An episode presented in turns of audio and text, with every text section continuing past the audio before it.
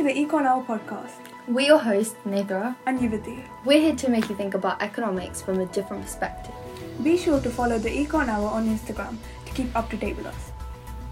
In this episode of our podcast, we'll be discussing whether America is still the world's only superpower or if China is a real rival. So, first of all, let's establish what a superpower is.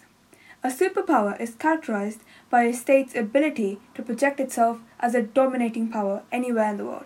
Essentially, a superpower possesses military, economic might, and general influence vastly superior to that of other states. Following the fall of the Soviet Union in 1991, the United States has been considered the world's only existing superpower, while China is still generally regarded as an emerging superpower. The US workforce is the third largest, second youngest, and most educated in years of schooling, and most productive among the major powers. And it is the only major workforce that will grow throughout this century, surely guaranteeing a 1.9% increase in its GDP in 2023. However, Chinese workers produce six times less wealth per hour than American workers on average, resulting in America having four times the overall wealth of China. There are many reasons for China's lower wealth status, more of it is due to China being a manufacturing country, whereas the US being a service sector based nation. Unfortunately, it is predicted that China will lose 200 million workers over the next 30 years and add 300 million senior citizens, putting stress onto healthcare services as well as pensions and pressure on the shrinking working force. Geographically, the United States is a natural economic hub and military stronghold.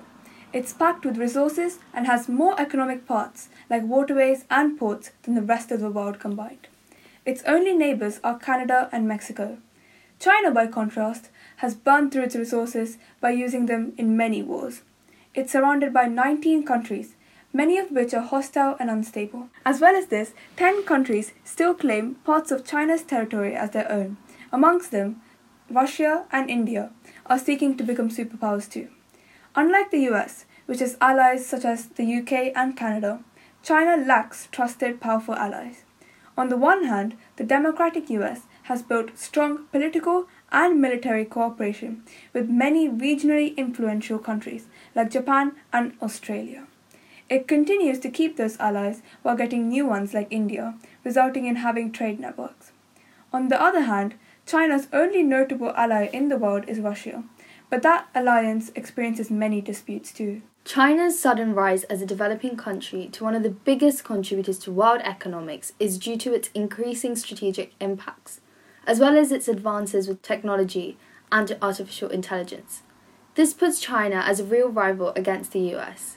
Its digital payments market is 50 times larger than that of the US, and its two largest internet companies, Alibaba Group and Tencent Holdings, are leaders in online gaming, social media, and e commerce.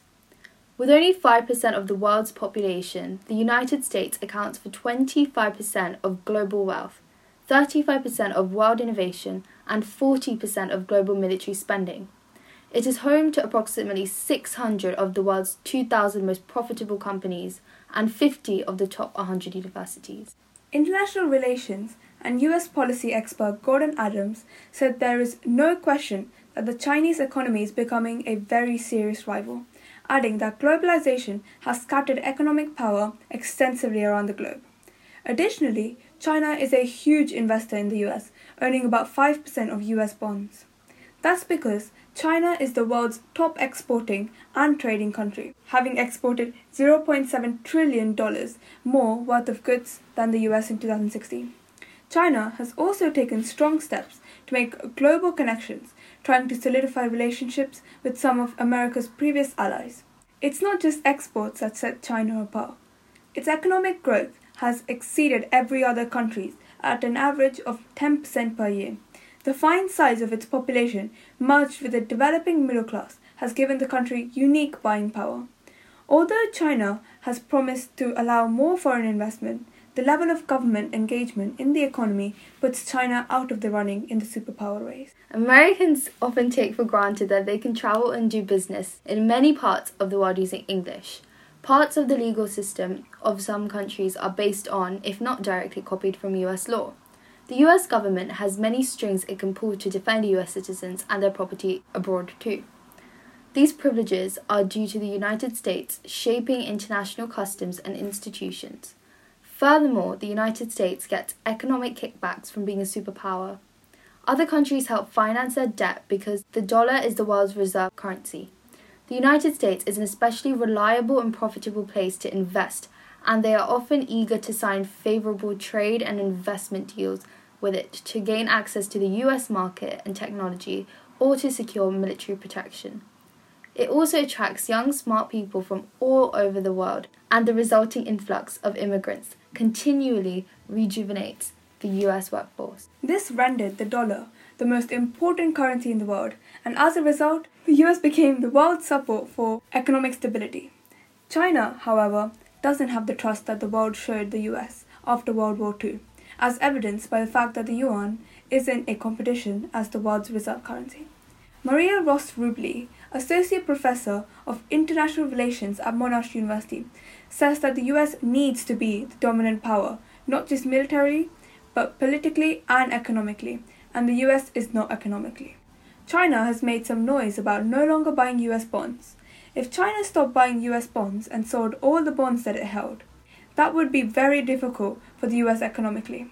If China is successful in spreading its soft power to other countries by helping them build viable infrastructure, this can boost China's status, but it will take time and hard evidence that China has what it takes to foster development partnerships in the global south and create stronger connections, says Dr. Su. Moreover, China's One Belt and One Road initiative seeks to stimulate economic growth across Asia by investing billions of dollars into building ambitious amounts of infrastructure to connect China with the rest of the world. Factors such as GDP, military spending, trade volumes exaggerate the power of countries with big populations like China and India because they count the benefits of having a big population, a large workforce, and army, but not the costs.